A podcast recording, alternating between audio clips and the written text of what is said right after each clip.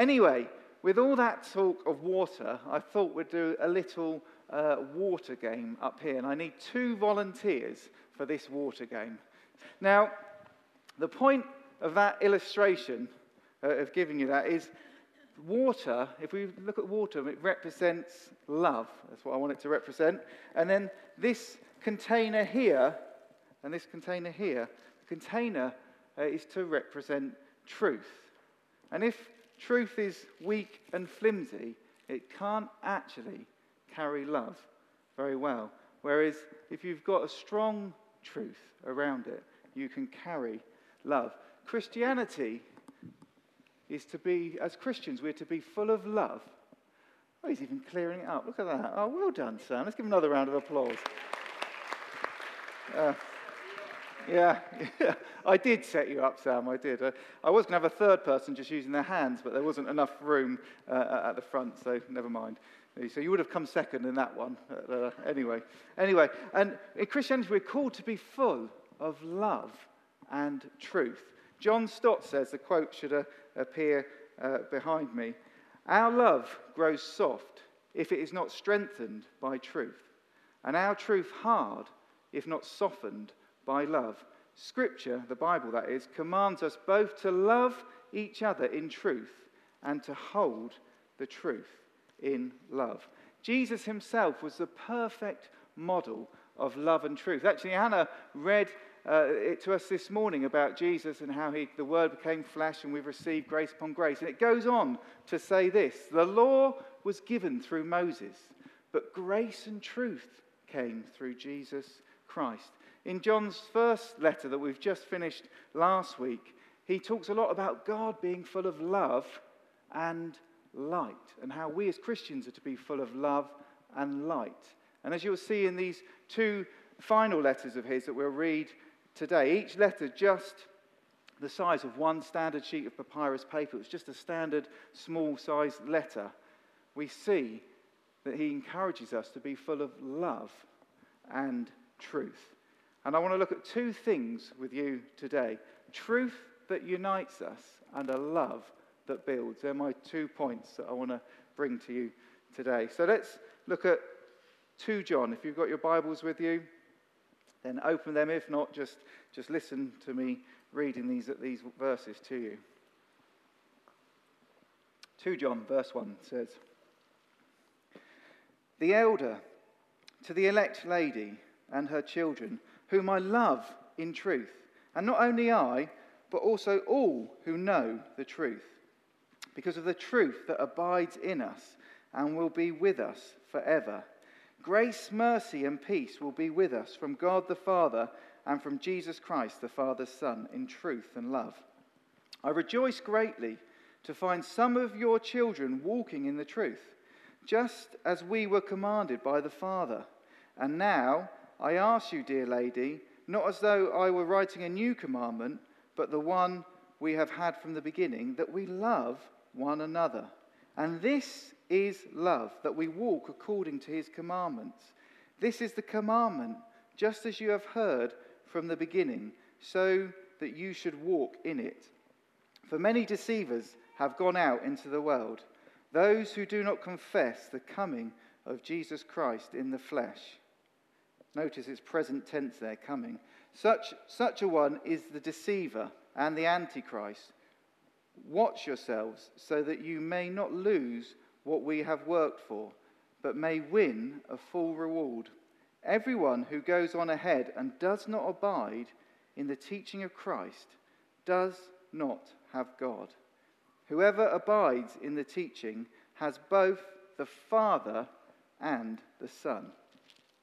If anyone comes to you and does not bring this teaching, do not receive him into your house or give him any greeting, for whoever greets him takes part in his wicked works. And just to clarify, that's not like a Western greeting. You're right, mate? Yeah, I'm all right, thanks. How you doing? Oh, yeah, mum's died, but I'm all right. Oh, great. Anyway, see you later. It's not, it's not that sort of a greeting. It's a Middle Eastern greeting of, oh, it's great to see you. Come and eat with me. Come and, come and be with me. And, you know, you, you help them. It's that sort of greeting. Though I have much to write to you, I would rather not use paper and ink. Instead, I hope to come to you and talk face to face, so that our joy may be complete. The children of your elect sister greet you.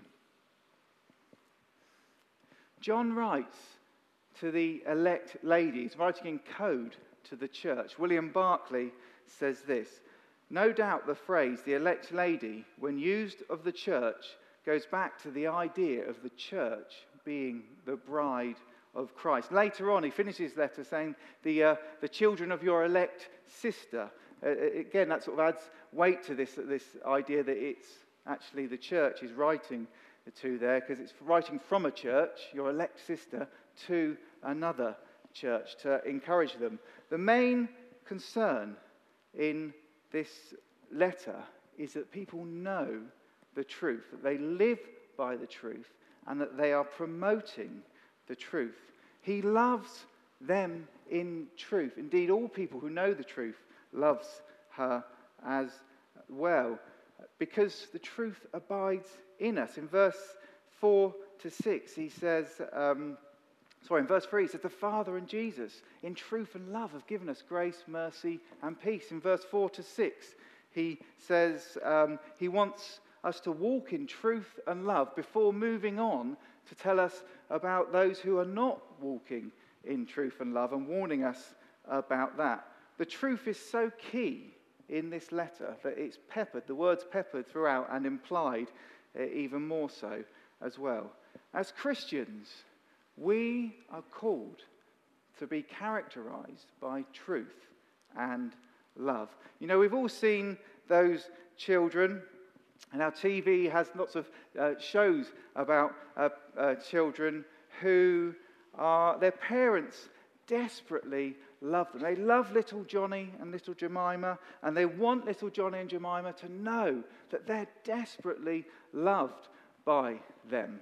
And yet they don't set any boundaries or bring any discipline. And the child grows up with a selfish idea of what love is. It ends up walking all over their parents and anyone else who will let them. And then tantrums and violent outbursts appear, which you know, people seem to enjoy watching on, on TV, uh, when these, these kids suddenly hit a boundary, either by a friend or a school or the law, that says, no, you can't do that.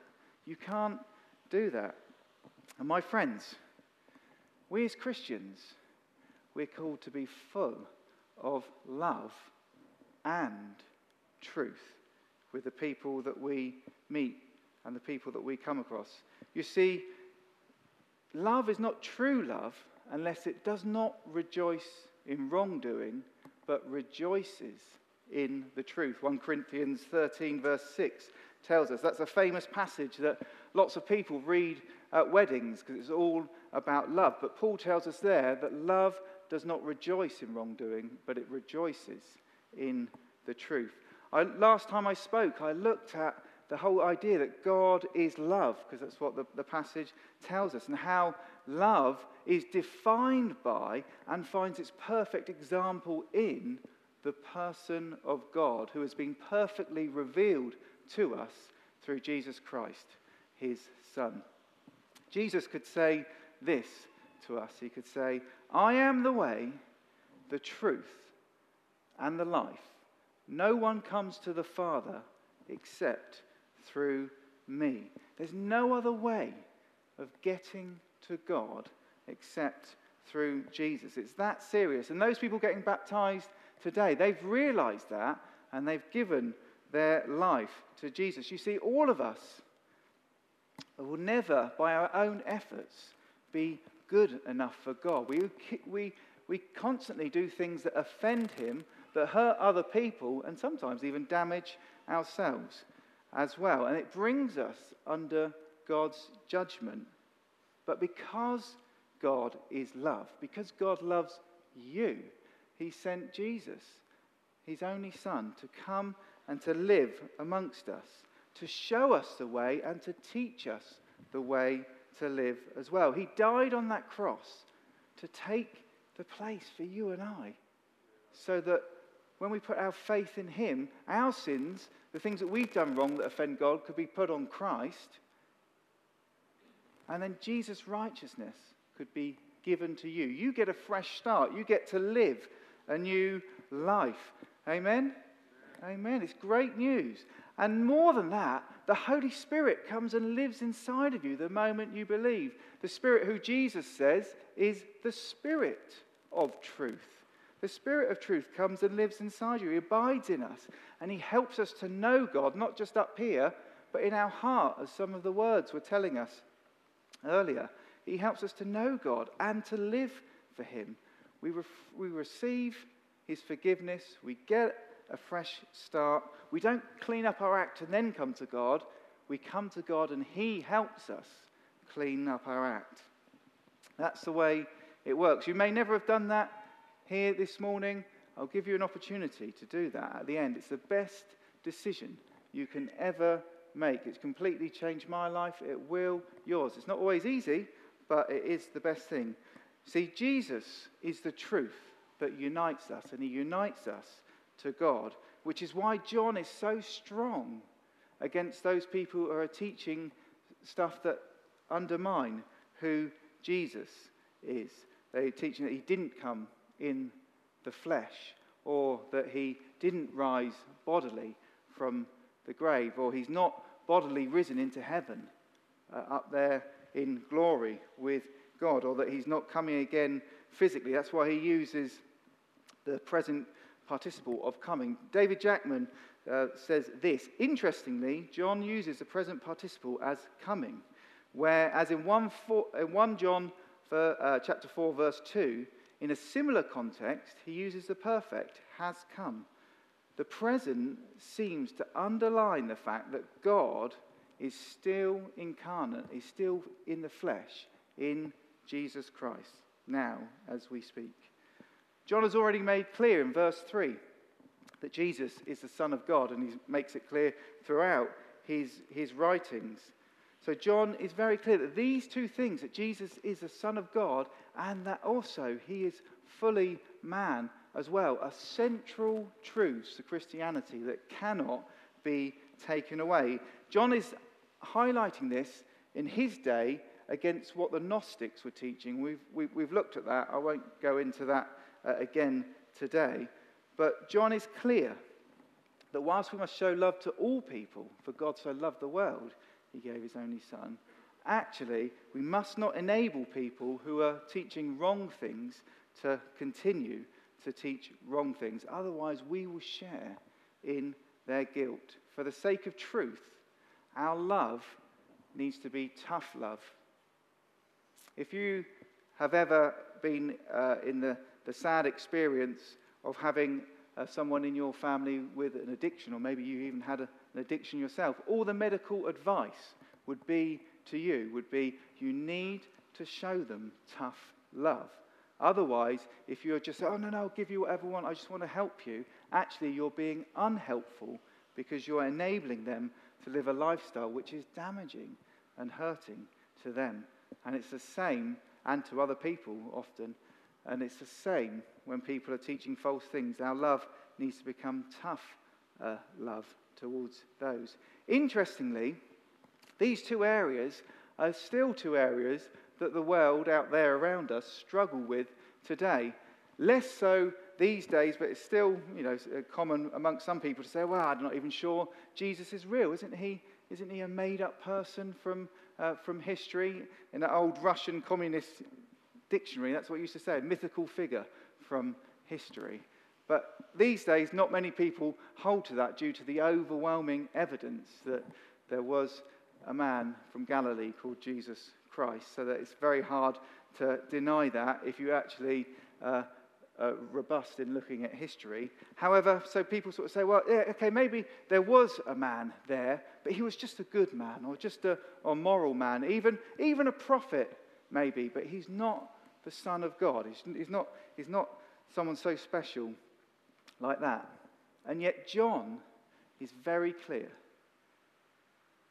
that Jesus is the Son of God, and that you need to believe that in order to be saved. If you don't have the Son, you don't have the Father. He's very clear on that. It was actually that very reason that Jesus was claiming to be the Son of God that got him crucified. The Jews would have been happy with him if he just said, Oh, you know, I'm a prophet or someone like that. It was because he claimed to be the Son of God. You can see it there in Matthew 26 in the account when he's, about, when he's before the Jewish council and they want to crucify him. That is the reason why they crucify him. So if Jesus is ultimately the truth, it becomes obvious that to know the truth that John is writing about, we need to know Jesus. But how do we walk in the truth? How do we abide in the truth as well? Jesus says this If you abide in my word, you are truly my disciples. And you will know the truth, and the truth will set you free. Jesus said elsewhere, Everyone who hears these words of mine and puts them into practice, well, he's like a man who built his house on rock. And when the storms of life came, his house will stand firm.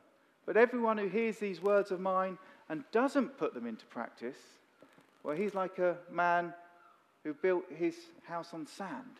And when the storms of life come, that house will crumble under him. The truth that God wants us to know and live by is the truth that was taught by Jesus and recorded in his word for all time for us to benefit by. It's a truth that doesn't restrict your life, but it enriches your life as you live by the truth of Jesus. Jesus says, the thief, talking about the devil, the thief comes to steal, kill, and destroy. I have come that you may have life, and life in all its fullness. Jesus brings fullness of life to you. Can I hear a hallelujah? Amen. Amen. It's good. He gives us fullness of life in Christ. His words don't bind you up in fruitless activity. Actually, they enrich your life. They, they, they set you free, to use Jesus' words. The guidelines that Christ has given us to live by are to enhance our life, not limit our life.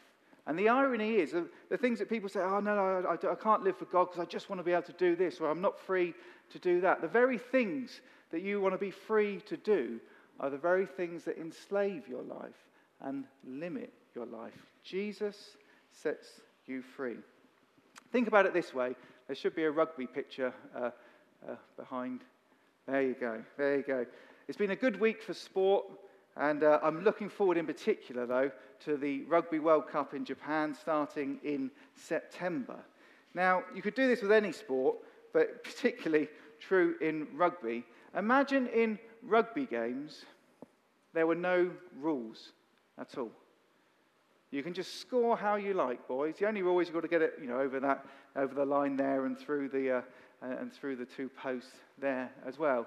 Well, actually, that wouldn't enrich the game.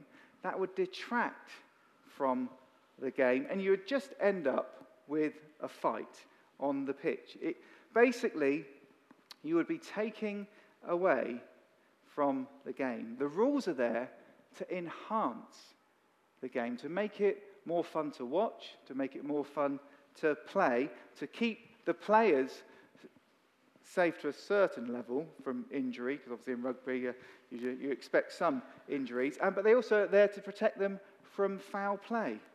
The rules are there to set guidelines for people from all nations, from all backgrounds and cultures, as to how you are supposed to play, and in particular, how you're supposed to engage with the opposition that you are facing at that time.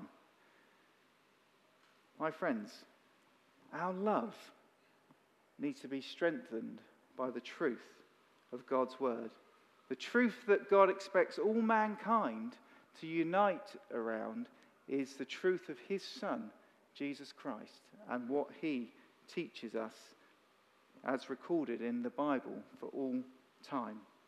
John's Gospel says this in uh, chapter 3, verse 33 Whoever receives Jesus' testimony Jesus' teachings, sets his seal to this that God is true. Whoever believes in the Son has eternal life. Whoever does not obey the Son, does not follow his teachings, shall not see life, but the wrath of God remains on him. Jesus is the truth that all mankind are supposed to unite around. Now let's look at a love that builds us. We go on to the next slide. John's last letter, uh, uh, in, in, John chapter 3, uh, John chapter 3, 3 John even, um, two, so many Johns in, in, the Bible, all written by the same guy, hence it's got his name. But anyway, uh, 3, 3 John. It's written to an individual, most likely the leader of a local church. So let's, let's read it to you now. The elder to the beloved Gaius, whom I love in truth. Beloved, I pray that all may go well with you, and you may be in good health, as it goes well with your soul. For I have rejoiced greatly when the brothers came and testified to, you, to your truth, as indeed you are walking in the truth. I have no greater joy than to hear that my children are walking in the truth. Beloved, it is a faithful thing you do in all your efforts for these brothers, strangers as they are, who testify to your love before the church. You do well to send them on their journey in a manner worthy of God, for they have gone out for the sake of the name, that's Jesus, accepting nothing from the Gentiles. Therefore, we ought to support people like these, that we may be fellow workers for the truth. I have written something to the church, but Diotrephes, who likes to put himself first, does not acknowledge our authority. So if I come, I will bring him up. I'll bring up what he is doing, talking wicked nonsense against us. And not content with that, he refuses to welcome the brothers and also stops those who want to and puts them out of the church. Beloved, do not imitate evil, but imitate good. Whoever does good is from God. Whoever does evil has not seen God. Demetrius has received a good testimony from everyone and from the truth itself. We also add our testimony, and you know that our testimony is true. I have, I have much to write to you, but I'd rather not write with pen and ink. I hope to see you soon and we will talk face to face. Peace be to you. The friends greet you. Greet the friends, every one of them. John is genuinely concerned for this leader here because he loves him. He loves it when he hears that his children in the faith are walking in the truth. In verses 5 to 8, he encourages them and us through them to demonstrate God's love to the church, a, a love that will build up the church, before moving on to highlight somebody who in truth has become selfish and unloving. And then he upholds Demetrius to us, who, as an example to copy, is somebody whose life is full of love and truth. And then he, he closes uh, saying he's you know, looking forward to, to seeing them and, and sending greetings. You see, we must stand on the truth, and that comes through this letter uh, as well. But as Paul tells us, and as is clear from these two letters that I've read to you, we're, we're told to speak the truth in love to people. 2 John made that clear as well, didn't it? That we're called to love one another. David Jackman again says, Truth and love are inseparable when they are genuine. Truth and love are inseparable when they are genuine, they belong together. To use that parenting analogy again, you've got a, a, a happy child on the picture behind you now.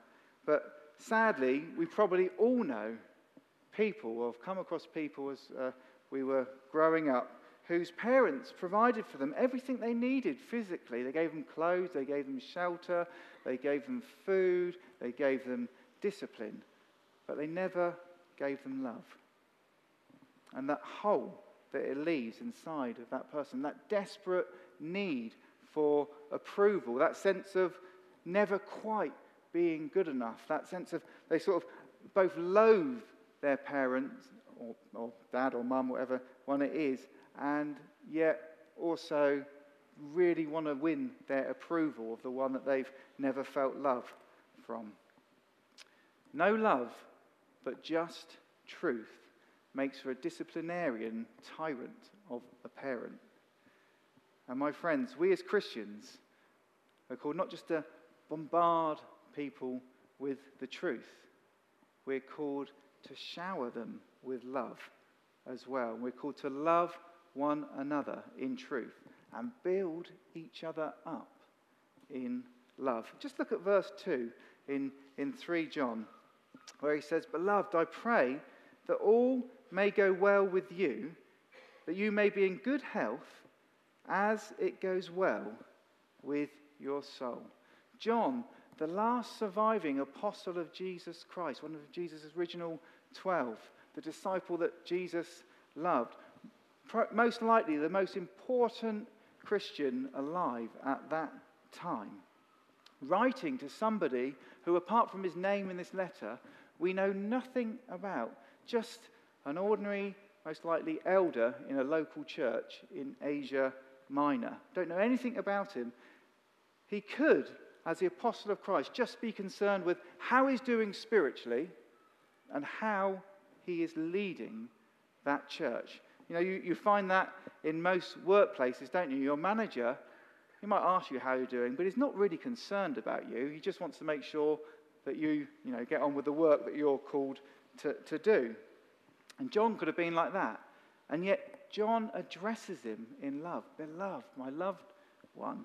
He is concerned that things are going well for him, his activity. Some people interpret that as his business, the work that he is involved in. He's concerned for his work. He's also concerned for his health as well, that he is in good health as well as being spiritually well.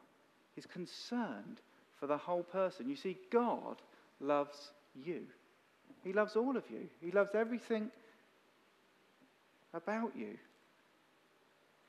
He wants you to know His love.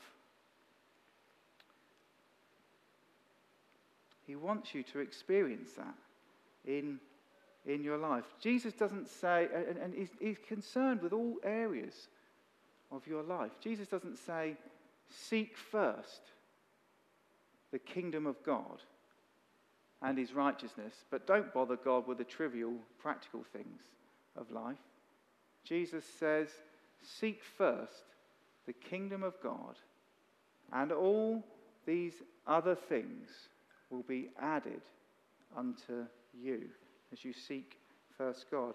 My friends, as Christians, as people adopted into the family of God, we need to bear the family likeness and be concerned with the whole person and that's why through the ages the church has been known for doing good works, for serving the poor, for working amongst the vulnerable and helping uh, the, the, the needy as well.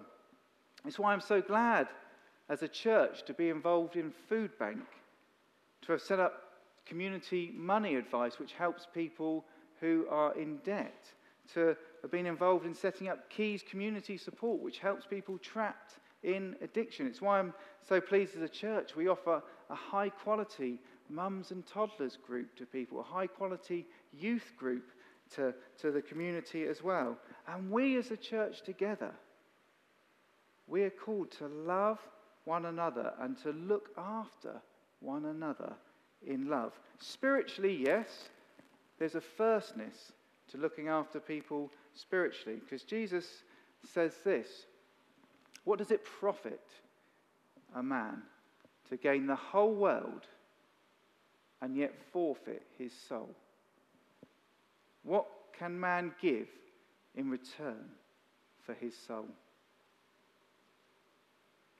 Yet when the soul is well, it gives us strength to face the difficulties of life. So even when work or our health is not so good, actually the, along with the Apostle Paul, when our spirit's in a good place, we can say, I have learned in whatever situation to be content.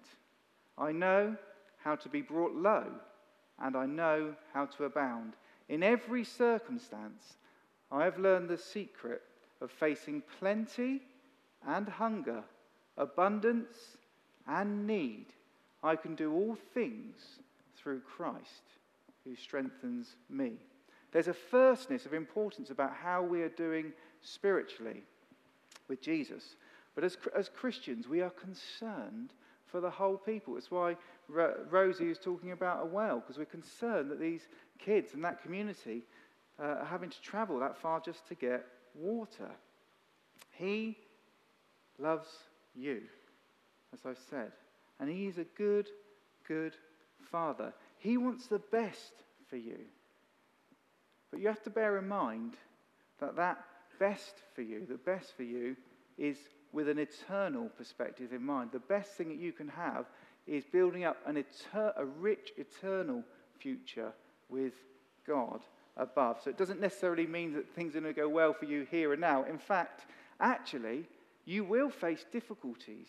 You will face challenges in your life. Jesus says, if you follow me, you're going to face trials. They will, they will come after. He promises you that. But the point of them is that they shape your life. They shape off the bits of your life, the sin in your life that God is not pleased with.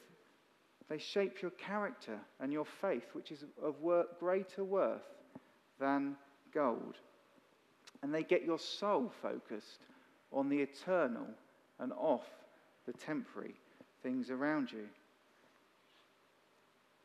God wants us, though, as His church, to make sure that we engage in lots of individual acts of love towards one another and the world around us. He wants us to use our time, our energy, our finances, what health we have to extend the good news of Jesus Christ to the world around us, even all the way to the ends of the earth. Why?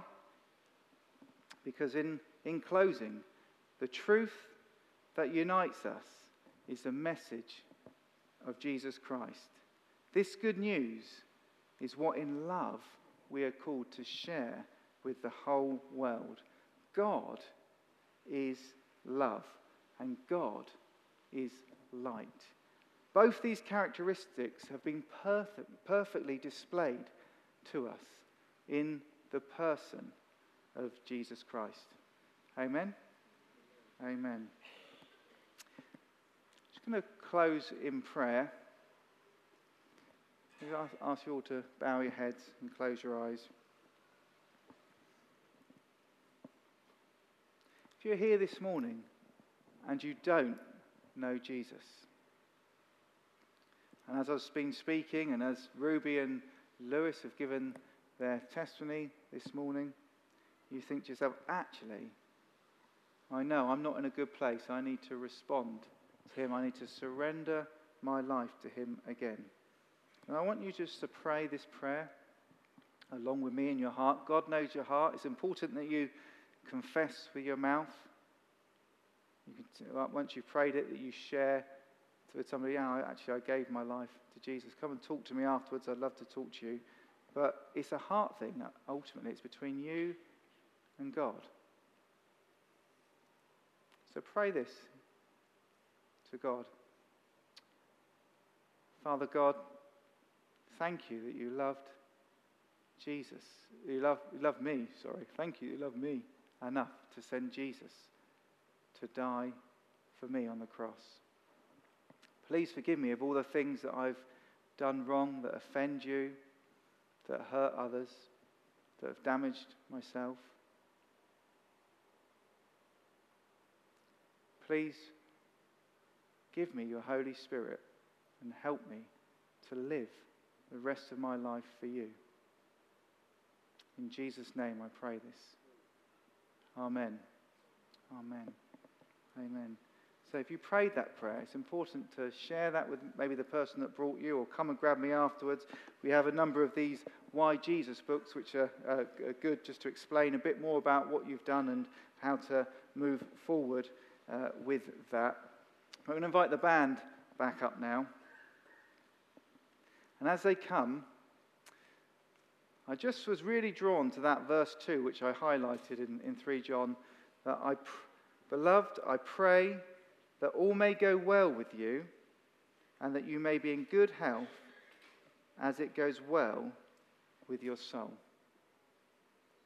And if you're here today and you're not in a good place, if, it's, uh, if things at work are really difficult at the moment and they're challenging and you're just thinking, oh, God, I need, need some wisdom, I need some help in this. If things with your health are not good and you just want someone to come and pray alongside you, pray for healing for you. We believe that God heals. We have testimony here of God healing people. If you need physical healing this morning or emotional healing, again, I want you to respond. And if you know you're in that place where actually, as Tom was sharing earlier, that your soul, you just feel a bit empty. You don't feel like you're that pressure cooker letting off steam because you're so hot for God. You just feel a bit dry, in fact. I want to invite you, as, as the band play, I want you to come forward to the front area over here on the left, and people will be here just to stand with you and to pray with you. So, can I invite you to stand? As the band begin to, begin to play, don't delay. Just say, actually, yeah, I want to do business with God today. God wants to do business with you. He's concerned about your business, your workplace. He's concerned about your health. And he's concerned about the state of your soul. If any of those areas are relevant to you and you're thinking, yeah, I need a bit of help in this, come forward and receive prayer.